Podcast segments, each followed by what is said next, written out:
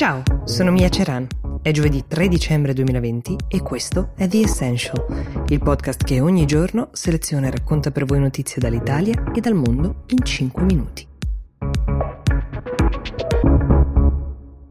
Se vi state facendo problemi a rivedere i vostri amici, a selezionare i pochi contatti uh, durante il lockdown, e a voi va il mio applauso, vi stupirà come ha stupito me pensare che c'è un eurodeputato che in tempi di pandemia ha violato le norme anti-Covid per andare ad un'orgia. Sì, avete sentito bene, un'orgia che si è tenuta venerdì scorso a Bruxelles, 25 partecipanti principalmente uomini che sono stati interrotti dalla polizia avvisata per rumori sospetti d'assembramento. Sono incappati in una scena abbastanza colorita questi poliziotti, resa ancora più colorita dal tentativo di fuga di alcuni, tra cui questo eurodeputato che ha provato a scappare attraverso una fognatura, ferendosi anche alle mani, che aveva tutte insanguinate, stando al racconto di un passante che lo ha visto riemergere. Uh, il tentativo di fuga è fallito, peraltro.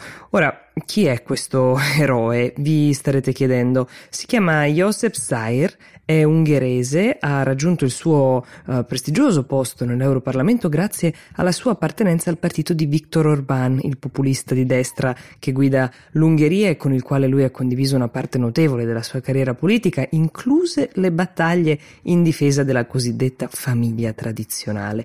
Colto in fragrante, pare che abbia cercato di avvalersi dell'immunità parlamentare mostrando il passaporto diplomatico, ma di fronte poi a prove evidenti e alla notizia che ovviamente ha fatto il giro dei media si è dovuto arrendere. Ci ha tenuto però a precisare che lui quello lo definirebbe un house party e non un'orgia e che non aveva con sé dell'ecstasy come da rapporto della polizia.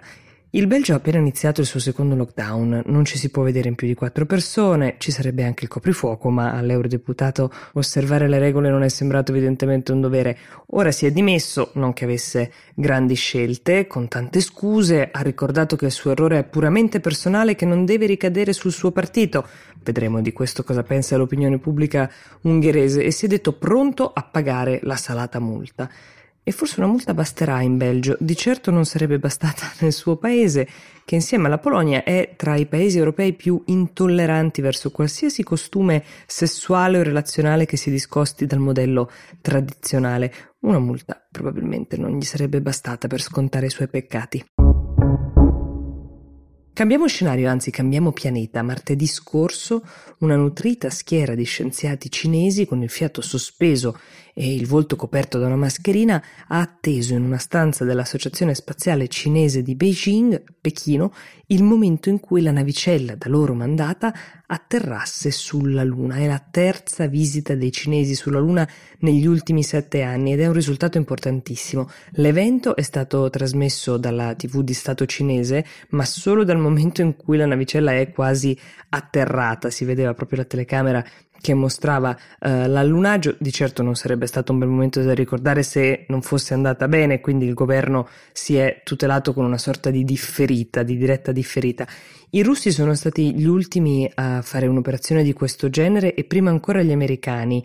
Um, ovviamente adesso ci sono delle immagini bellissime che potete anche cercare su internet. Che cosa va a fare questa navicella? Quello che l'ultima volta è stato fatto 44 anni fa. Scaverà e raccoglierà dei pezzi di roccia da rimandare sulla Terra. Um, gli astronauti dell'Apollo e i sovietici avevano raccolto poco meno di 400 kg di rocce e polvere da analizzare, campioni vecchissimi, erano datati più di 3 miliardi di anni.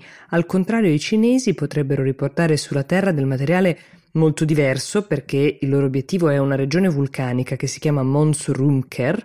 Ecco, neanche questi reperti saranno nuovissimi perché avranno circa un miliardo e trecentomila anni, ma ci racconteranno tutto un altro pezzo della storia geologica della Luna e permetteranno anche di eh, ricalibrare con più precisione l'età delle superfici interne dei pianeti del Sistema Solare. Questo lavoro si fa un po', um, è un po' analogo al conto dei cerchi di un albero, però lo si fa contando i crateri. Più crateri ci sono, più è vecchia la superficie uh, presa in considerazione.